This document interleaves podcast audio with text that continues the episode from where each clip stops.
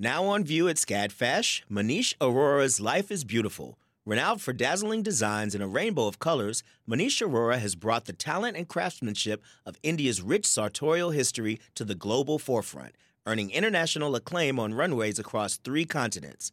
Designing in India since the 1990s, Arora's glittering garments celebrate extravagant expressions of self through varied materials, techniques, and silhouettes in a triumphant union of Western and Eastern aesthetics adapted to today's multicultural society with a touch of humor. Find out more at scadfash.org. Support for WABE comes from 100 Miles, a nonprofit committed to preserving Georgia's 100 mile coast. Protecting this critical coastal ecosystem takes all of us. Watch the stories of the innovators and future leaders who help keep our coast flowing at ourgeorgiacoast.org.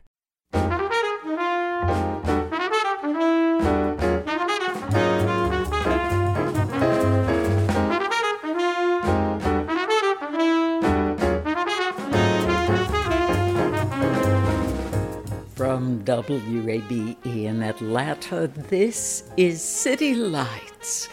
I'm Lois Reitzes. Thank you for listening.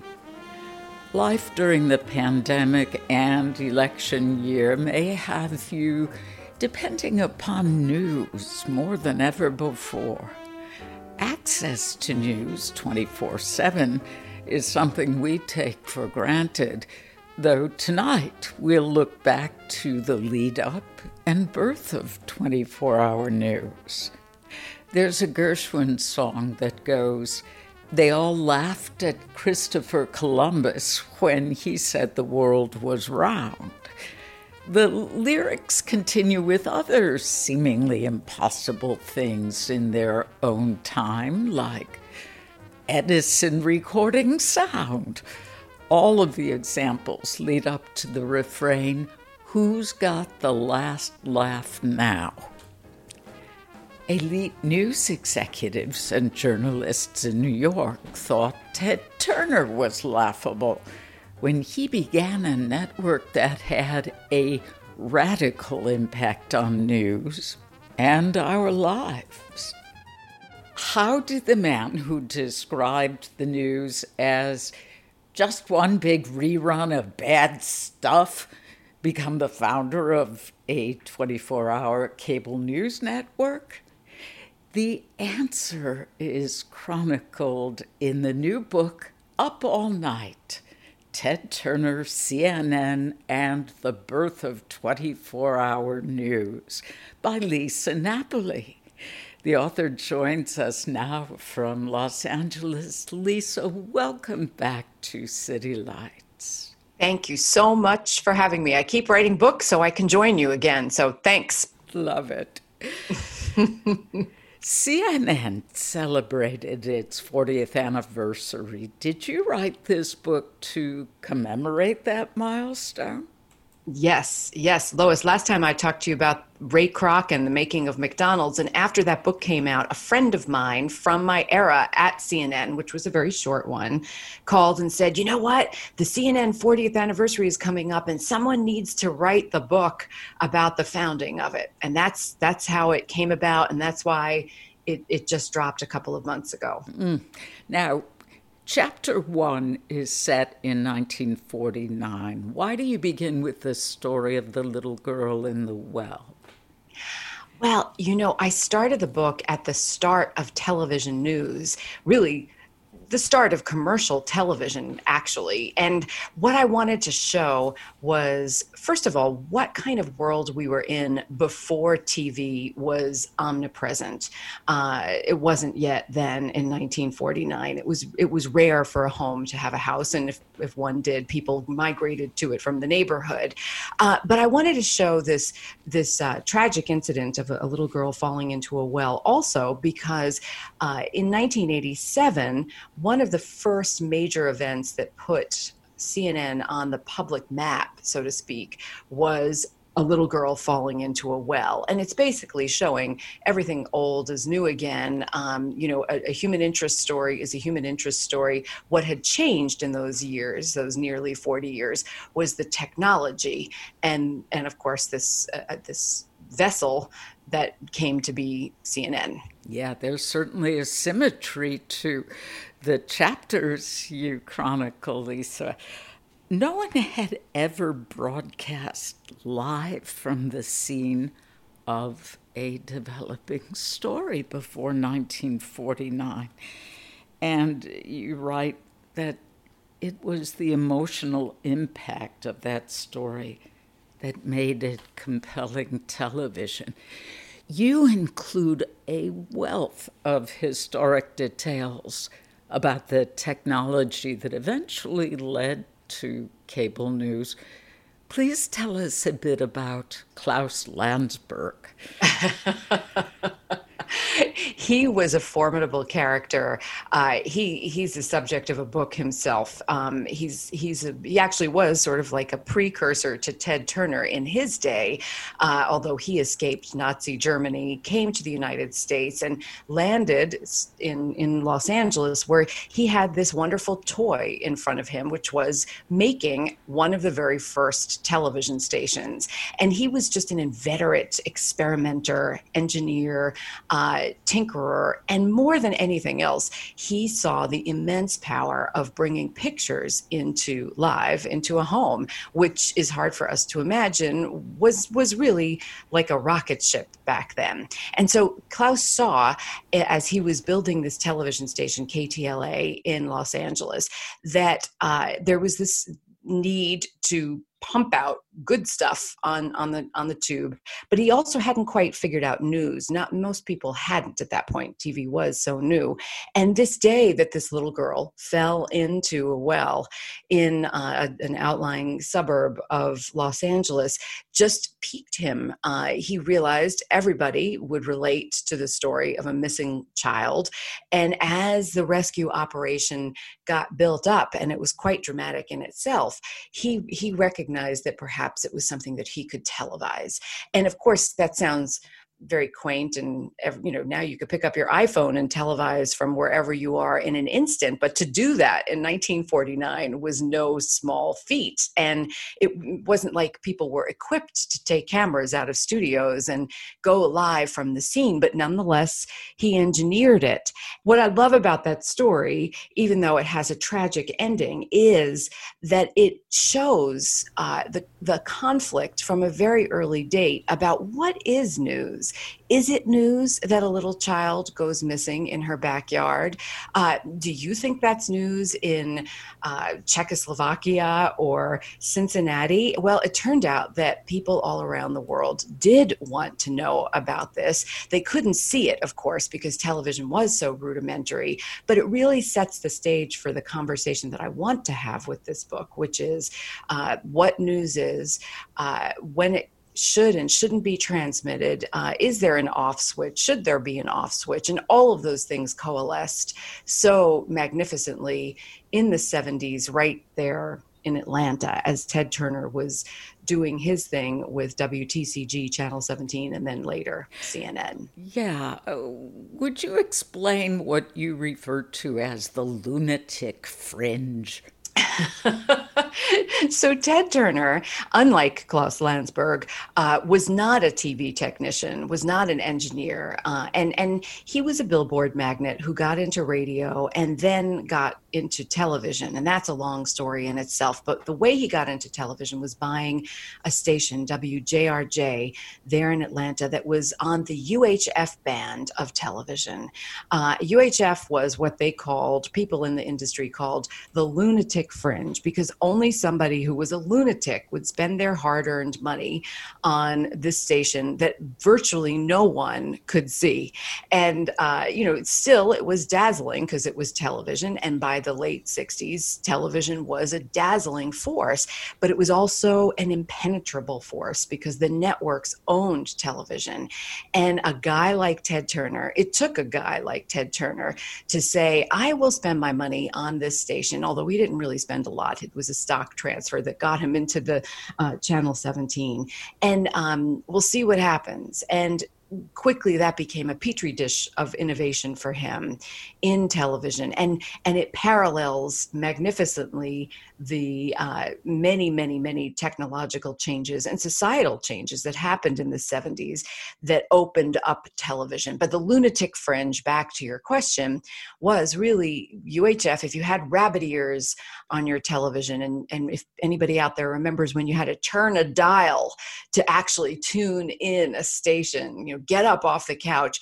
And in those days uh, atlanta only had three other stations. Well they had a couple of other indies but they faltered and there wasn't much choice in television at that time. And so even the lunatic fringe that didn't necessarily have a lot um, of content on it to use a more modern word uh, was was still dazzling because it meant that there was something else that you might be able to look at the young Ted Turner identified with Alexander the Great and later likened himself to Christopher Columbus.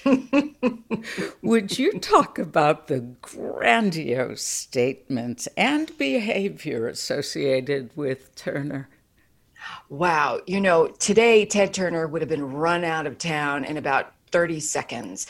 But then, at a different moment in time, he was this swashbuckling, uh, dashing, womanizing yachtsman, uh, award-winning yachtsman. He was he was serious and good, uh, and and just risk taker. He really, Lois, embodies entrepreneur. You know, in business school, I don't have an MBA, but somebody out there who does knows that you know you talk about somebody who who is fearless and believes that they are changing the world, and that was Ted Turner. Uh, even before he started to change the world, he just had this sense of um, certainty and and and fearlessness that allowed him to buy this little junky television station and experiment with it to the point where it became something big. You know, I keep saying about Ted Turner who's in advanced stage um, and has a form of dementia he's one of those people when you look at his life at this moment in time that i write about in the book and you say that's how I want to say I've lived when I get older. Maybe not the specifics of how he lived, but he he just no stone unturned uh, and no fear. Mm. You write about how masterful Ted could be at creating the illusion of success. In what ways did that serve him well?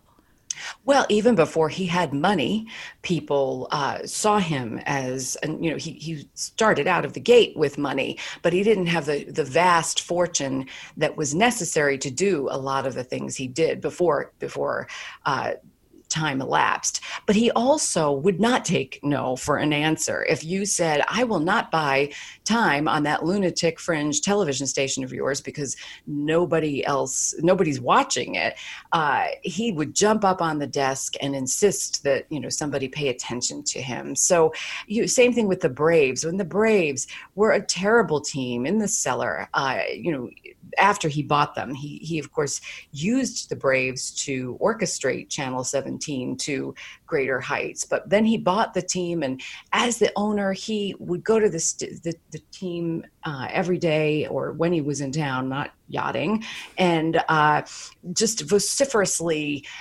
champion their success as if they were the greatest team in the world, even though they absolutely were not. So it was that starry eyed, rose colored uh, kind of championing that that uh, ser- served him well everybody around him believed it too you know you you talk to people who worked with him in those early days and even though he was a little crazy uh, it's kind of amazing that people there were all on his team and and and rallying with him too.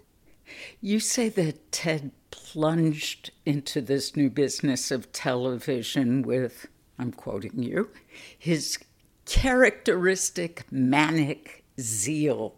How did he spin Channel 17's location on the dial?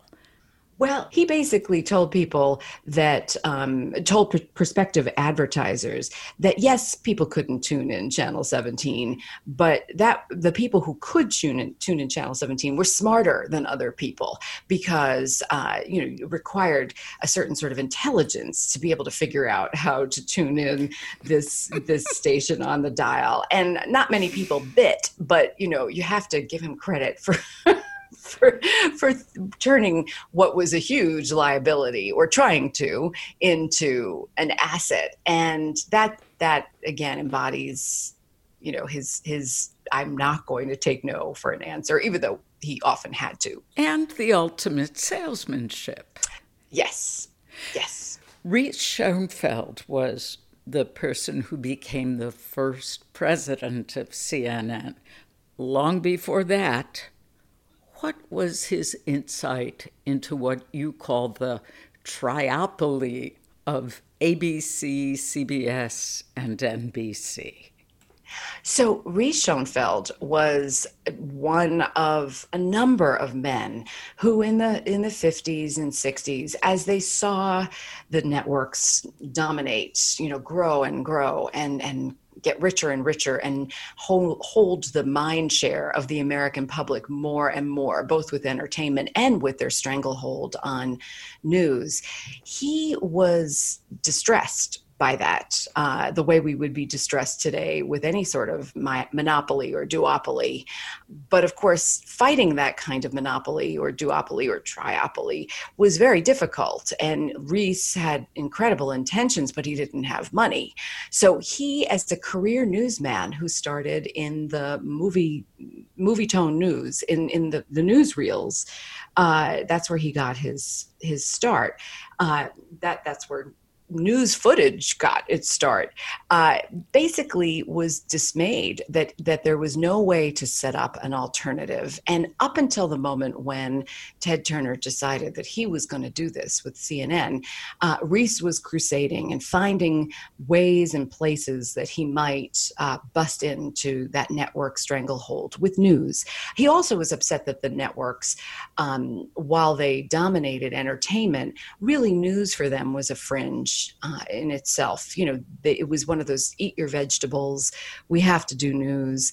Um, but they didn't in his estimation have the commitment to news of course some people listening to this may remember the time when news was at 6.30 at night dinner time you'd sit down there was local news too and up until uh, the, uh, the 60s, uh, it was very short. Um, there might be specials and documentaries, but those were few and far between, and those were not the dominant play for the networks. And Reese felt that news deserved its due, that news should be front and center.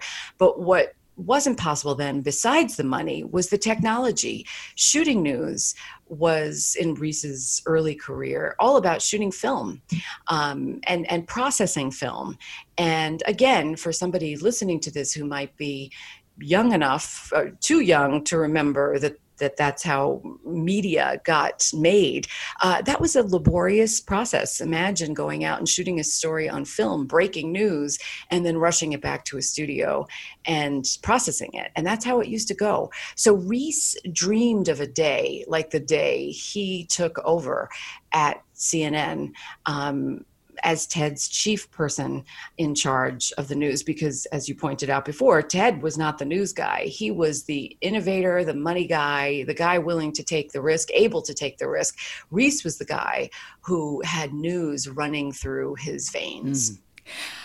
Lisa my eyes widened when I read the part where you cite the futurist Arthur C. Clarke what did he write as early as 1945? Well, that's the other interesting part of this story. And every time I thought I'd gone back far enough in time, I had to keep going back again, which was why this is such a joy to research. Arthur C. Clarke basically posited this concept of satellites before they were invented.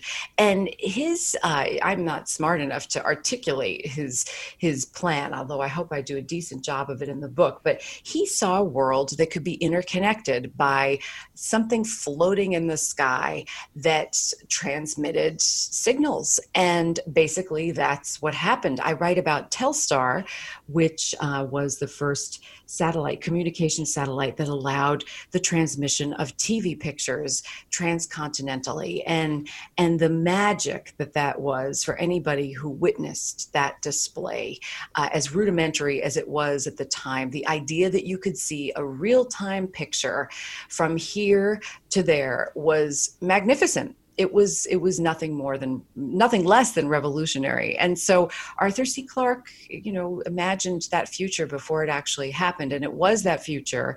And and again atlanta is the epicenter of it with the scientific atlanta uh, organization that made committed to making the dishes that could make that kind of receiver possible. Um, it's really quite a startling thing to imagine life before satellites now that I'm sitting here in front of my home computer talking to you over Wi Fi, which uh, was something no one could have imagined back at that time. No. And uh, you emphasize the crucial role of Atlanta in this story, not just as Turner's hometown and the eventual headquarters of CNN, but because of Scientific Atlanta, because of that company. Yes, yes, because um, you had some a, a, Georgia Tech incubated uh, company that a man named Sid Topol came to run from Boston. He was a career engineer who had this vision, who saw the future. That's what I love. You know, this is a story of various people who saw the future from their particular perches and they came together and uh, you know they were naturally going to be drawn together because of their respective interests that altogether created this television revolution. And really it was sparked out of cnn partially because of the technology partially because of ted's wild you know grand vision, uh, partially because he bought this television station that was left for dead on West Peachtree Street. Uh, so, yes, Scientific Atlanta factored into that uh, revolution by making satellite dishes that enabled a signal to be pulled down from the skies. Author Lisa Napoli. Her latest book is about Ted Turner and the birth of CNN. We'll hear more after a short break. You're listening to WABE Atlanta.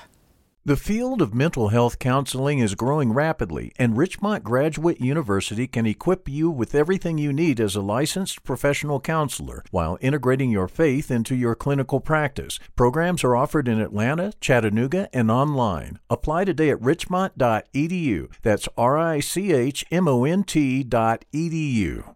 You love free, and at Ameris Bank, so do we. That's why we're proud to offer worry free, hassle free Ameris Bank free checking. Manage your money your way with convenient access to digital, mobile, and telephone banking, all with no monthly service fee or minimum balance requirements. At Ameris Bank, we're with you. For more information or to open an account, visit our local bankers in person or online at amerisbank.com slash free checking. Other fees such as overdraft fees may apply. Ameris Bank, member FDIC, equal housing lender.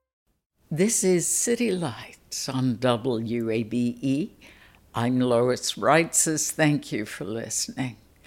Let's return to my conversation with the author Lisa Napoli. Her latest book is called Up All Night Ted Turner, CNN, and the Birth of 24 Hour News. Ted was an insomniac and couldn't understand why TV stations signed off at night. Mm-hmm. What was his solution? What was such a simple and obvious solution, it was kind of amazing that nobody had done it before, but it sort of speaks to our always on culture. Some of us remember when stores were closed on Sunday and, you know, closed at, at a certain dinner hour or something. And, and basically that's what television used to do too. It went off after the late night movie, uh, not to come on again until the morning. And uh, that seemed ludicrous to Ted. You know, that was lost revenue and also lost uh, viewing viewing time. Uh, revenue is more important, but he was an insomniac and he didn't understand why he couldn't flip on the TV in the middle of the night. And that very simple, non technological innovation of keeping a television station on all night, which again, for anybody young out there, will say, oh, that's so silly. That's so obvious. Well, it wasn't obvious in the 60s or early 70s. Uh, and when Ted did it, he did it and uh, changed the world. Would you talk about the programming strategy at Channel 70? Well, and that's back to your, uh, you know, discussing lunatic fringe. One of the reasons the lunatic fringe was lunatic was because it wasn't a, attached to a network. It had a scramble for TV programming, uh, and it wasn't a time when we could make videos or films easily on our phones. Uh, buying programming was no easy feat. It was a very complex system, and there wasn't much to buy. And so, buying old films or licensing sports was something that was previously the domain of the networks. And now all of a sudden, Ted came in and started buying up content again i hate that word but that's a modern word. Um, he started buying up old films that had been sort of in an old dusty vault an old off-network television shows and he stole the braves from wsb uh, and and on and on to to fill the time on this television channel. But the most innovative thing that happened was because of his crew and his crew uh, basically to fulfill fcc requirements that they do some sort of modicum modicum of news, uh, basically started ripping and reading from the wires or from the front page of the newspaper with their young, handsome announcer, Bill Tush. And uh, that grew into a jokestery newscast that uh, they put on in the dark of night because they figured nobody else would want to watch it except an insomniac. And that innovation in programming uh, was was one of Ted's first innovations in programming that really put him on the map as his station expanded outside of the region. So it's easy to understand why Ted's acquisition of the Braves became the oxygen of Channel 17, and then he eventually acquired the Hawks, as you mentioned, mm-hmm. who were also a losing team. It's understandable from Turner's point of view, but why would national viewers want to watch Channel 17? I mean, you've got these two losing teams and a buffoonery presentation of news. Well, and also add to that wrestling. Oh, I forgot the wrestling. Live. Don't forget the wrestling. But but that to your point, what what Ted was able to do regionally first was to pump out that melange to the southeast, uh, to smaller towns that were getting cable, that had cable before cable was a huge industry uh, and was more of a utility. So little imagine being in a little town in alabama and you have maybe the maybe two networks if you're lucky. And then all of a sudden you know you have this cable that enables you to get those two networks. And this station floats in off your receiver box from Atlanta, the big city nearby. And not only does it float in with old movies and old network stuff, but it has live baseball. And you don't have to drive to Atlanta to go see the live baseball once a year with your family anymore because you can sit there in your living room and watch it and the wrestling and so on. So at first, Ted floated the signal around the southeast, uh, and and then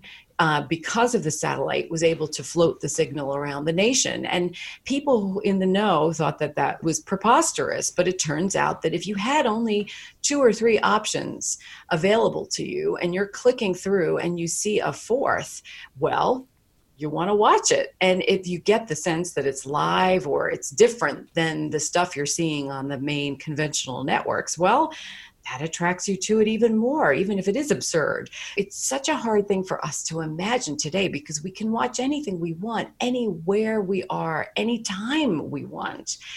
And yet, not that long ago, that was impossible. It's like trying to imagine what it was like before you could get in a car or on a train or a plane and go somewhere. It was a different universe.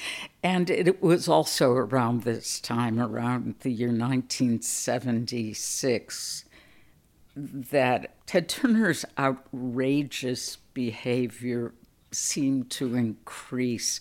He earned the nickname he hated, the mouth of the South.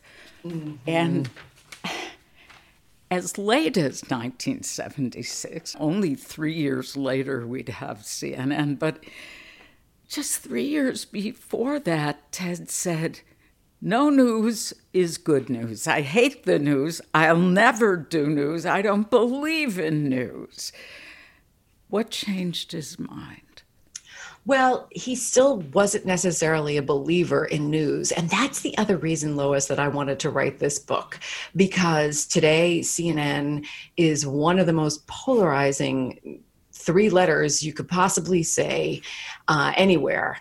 And, uh, back then it was not what it has become and ted turner did not start this channel because of some grand conspiracy to change the world as far as uh, its political persuasion. He was a conservative guy who had an idea about using this technology, and the vehicle by which he decided to use this technology was news because he didn't have to license the content from a movie studio or a television station or a sports channel. Um, he had sports on his his channel 17, and he didn't want to co-opt that. So that news seemed to be the only thing left to to to use as a proof of concept, if you will, about this idea of pumping up a television signal to the sky and showering it down across the United States. So it was not informed by any desire. He was not married to Jane Fonda. It was long before Jane Fonda came along. It was not some vast left wing conspiracy, not at all. It was purely a proof of technology. And truthfully, if it had been the former and not the latter, I might have been able to sell this book for a whole lot more money. but but instead I've had you know people who were in their 30s and 40s say to me, "Oh, well this is you know this is old stuff. What the real current conversation isn't about what you're talking about. And i say well read the book first. I think you'll see why it's relevant uh, now. He said that with the news channel he could save the world. At this point you also describe what appears to be an escalation in his bizarre behavior and Lisa, I have to commend you for not psychoanalyzing him, but taking a very serious journalist's approach to this story. I remember reading after he married Jane Fonda that Ted's behavior improved because he was on lithium for manic disorder. And one of the reasons they bonded, only one of them, but perhaps significant, each had a parent who committed suicide.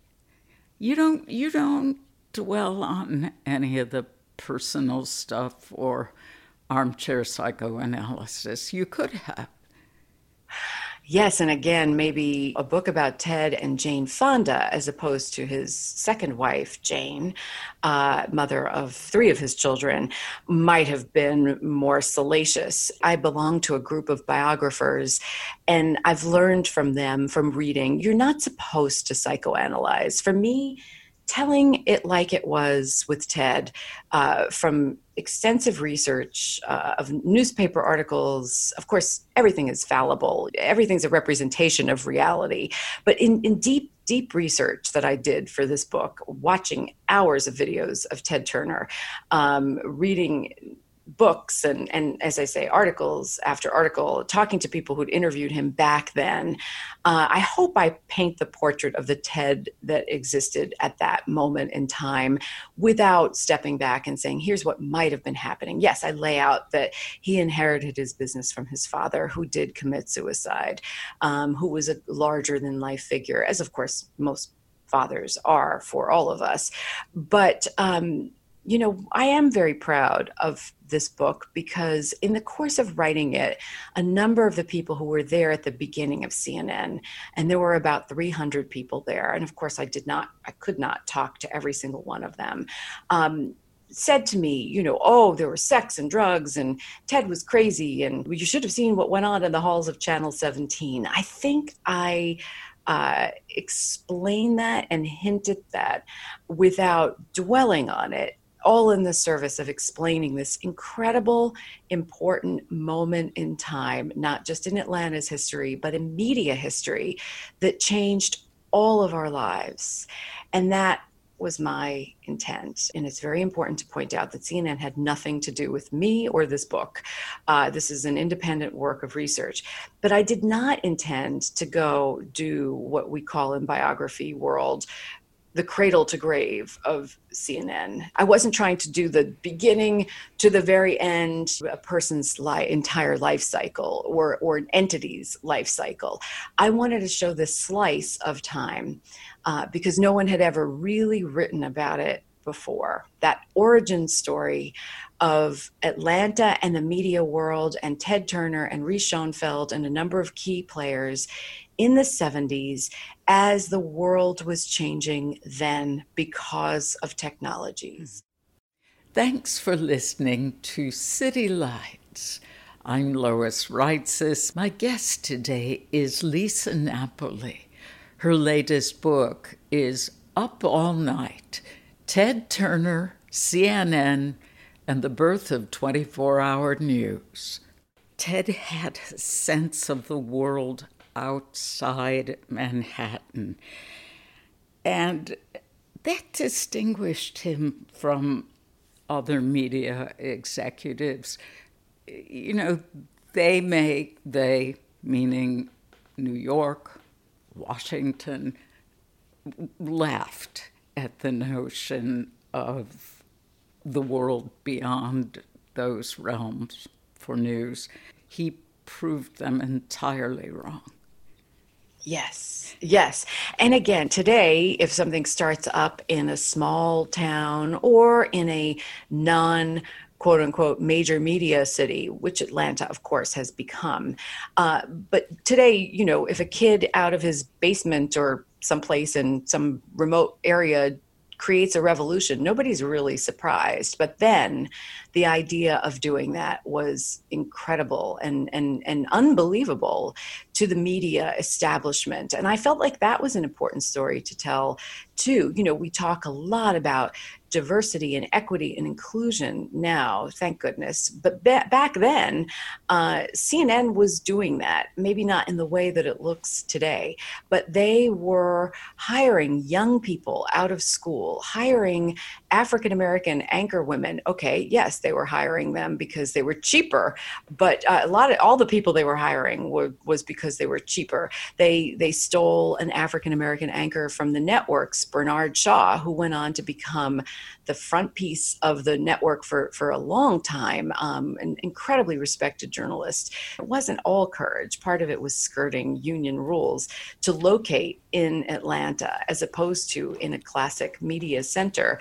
They were able to do things differently that they couldn't have done had they been hidebound by uh, union rules up in New York. And of course, that was what had kept other people from starting a 24 hour news network at that point um, because the money, the, the finances just couldn't work.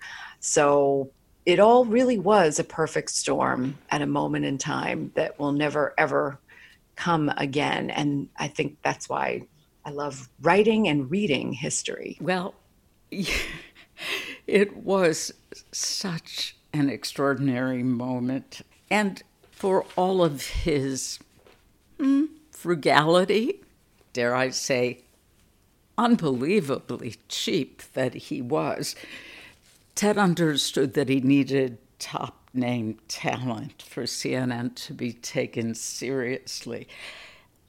Did he really say, Who's Dan Rather? That's what I was told. That's how much he didn't follow the news. He knew Walter Cronkite because he was a yachtsman, um, but he had a selective sort of knowledge. You know, he knew everything there was to know about boats, uh, but he was just not a news consumer.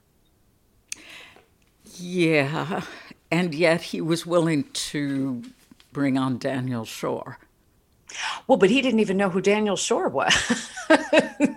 Daniel Schorr uh, writes in in one of his memoirs that he was positive that that Ted Turner had no idea who he was.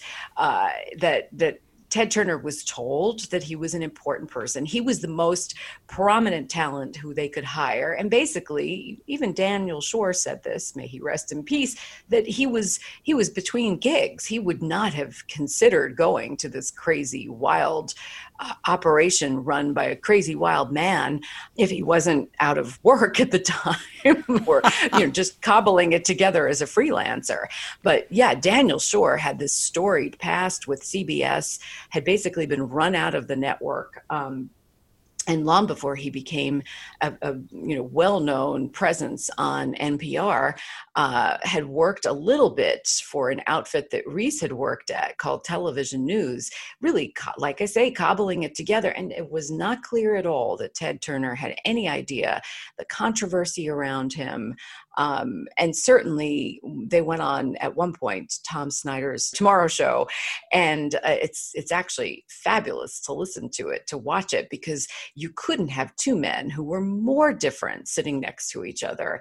This, you know, intellectual Eastern Jewish man who was so representative of the media establishment, even though he was angry with it at the time, sitting next to the Southern conservative man, uh, yachtsman, uh, crazy baseball owner. Um, and all of a sudden they needed each other and there they were in business together and i love the story that i tell in the book i won't tell it here about how they first meet um, and sign on with one another. It was totally a marriage of necessity, as Daniel Schorr called it. Hmm. Please tell us about CNN's first broadcast. well, uh, it took place at 10th and Techwood uh, at a campus that has expanded greatly and was a Left for Dead country club that had been retrofit in under a year so that it could be ready for June 1st, 1980. And there was a gala party on the front lawn by the fountain and, that had not very long before been infested with the bodies of dead rats because that's how left for dead that country club had been and basically uh, the gala occurred outside and inside a bunch of people were running around uh, maniacally hoping that they could get it together to go on the air at 6 p.m. And they did. Uh, they had no choice, of course. The show always goes on, or should go on. doesn't doesn't always. It's true, but they they flipped the switch, and all of a sudden they were off to the races, and it was absolutely devoid of fanfare. It was what we would call in the web business a soft launch. Uh, on on went uh, Dave Walker and Lois Hart, the first anchors, a married team uh, who'd come from elsewhere to Atlanta to work for the channel. Took a risk, and basically there was news, and the news didn't stop till today. Uh, but it was nothing grand, and it really did just look like a newscast of any other, except that it did have the flourish of of photographs, video of the satellites in the backyard, which uh, really were the rocket fuel, if you will, that, that allowed CNN to even be imagined. Not long after that, about a year later, uh, Bernard Shaw demonstrated the ultimate importance of accuracy in reporting rather than being the first. Please tell us about the coverage of the shootings that took place in March of 1981. So it's really important to remember that even at launch, CNN had fewer than 2 million subscribers and only 18 million homes in the nation had cable. So not many people could see it. Uh, the, the, the nation wasn't wired yet. Uh, and even a year in, it wasn't that much greater. The audience wasn't that much greater. And, and, and CNN was still fighting in DC, especially against the media establishment uh, for for respect. And on that day that President Reagan was on this other side of an assassin's bullet. Actually, it wasn't even clear at that moment if he had been shot. Uh, CNN, of course, had covered the speech that the president had just given before he and exited the hotel where he was uh, at, the, at the other end of this gunfire. And uh, other networks were out there, uh, the pool networks photographing this terrible instance as people fell to the ground and mayhem struck. And CNN, uh, it rang across the wires, and CNN was on the air. The networks were not at that point. Uh, of course, they wouldn't be. Um, they were in soap operas, their usual mainstay afternoon programming. And Bernard Shaw was on the air and very calmly explained what had happened. Now, why that was important was it was one of the very, besides the fact that a president you know was in this terrible situation and that was cataclysmic in so many levels uh, but why it was important from a media history point of view is that a, they went on the air uh, and they allowed the news to unfold as it was happening. Again, seems pretty retro right now because we're living that every single day. But in 1981, it was still not common for us to turn on a television and see a news event unfold like a sporting event in front of our very eyes. And that's what all of a sudden happened. The other networks went on hastily, uh, and everybody was scrambling to report what had happened. Had he been shot? Had he not been shot? Who had been shot? Who did the shooting? No one knew.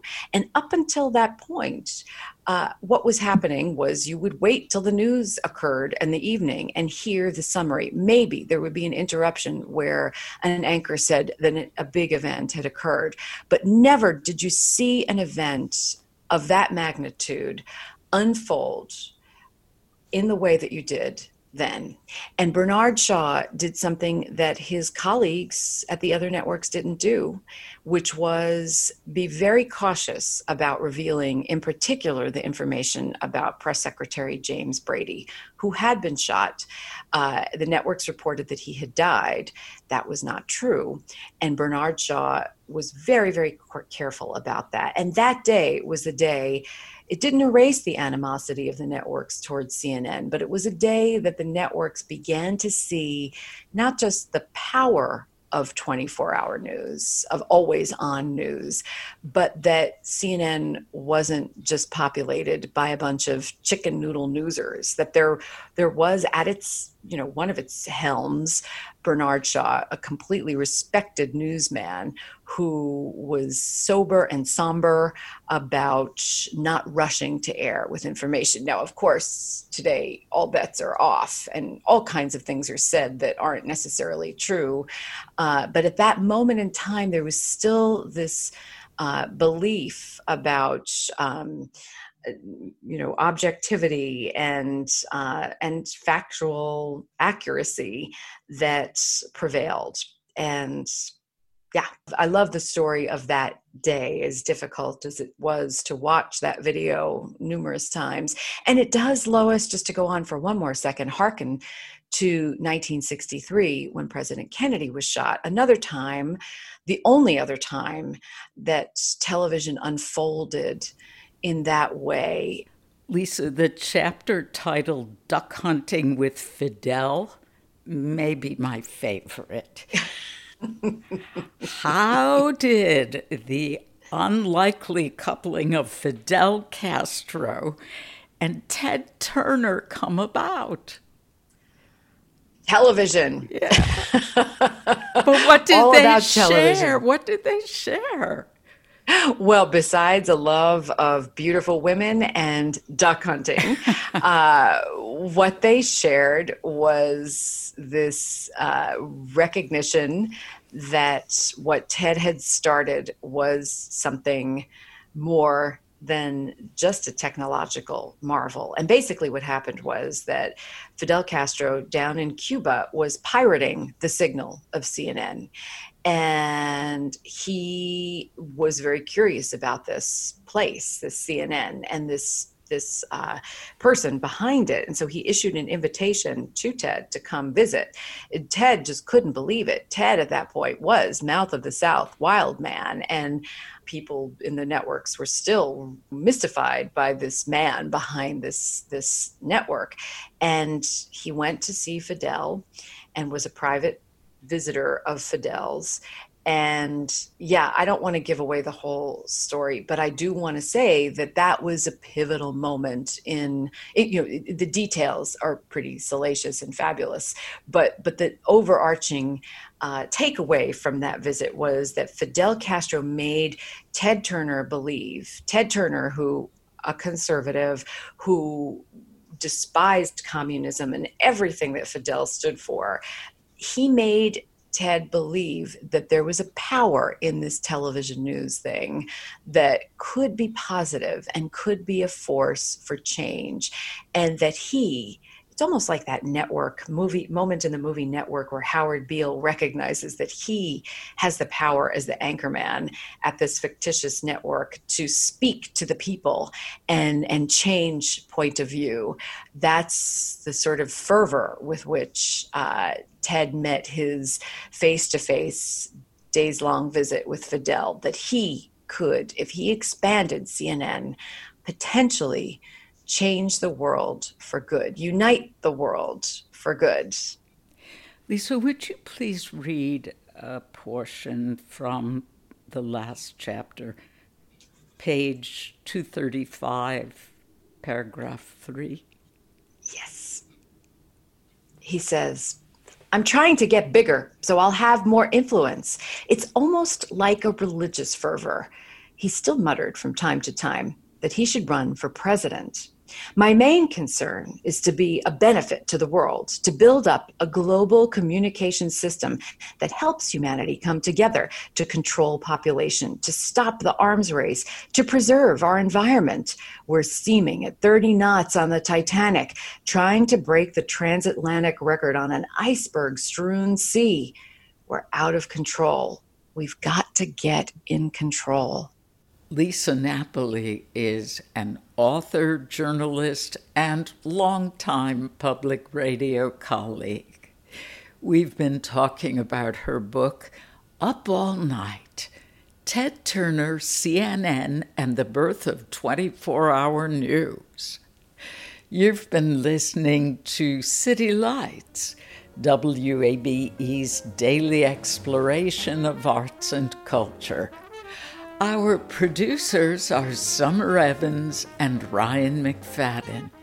Kevin Rinker is our engineer, and I'm Lois Reitzes. I'd love it if you'd follow me on Twitter at L O I S R E I T Z E S. You can also follow us on Facebook at WABE City Lights. Thanks for listening to 90.1 WABE, Atlanta's Choice for NPR.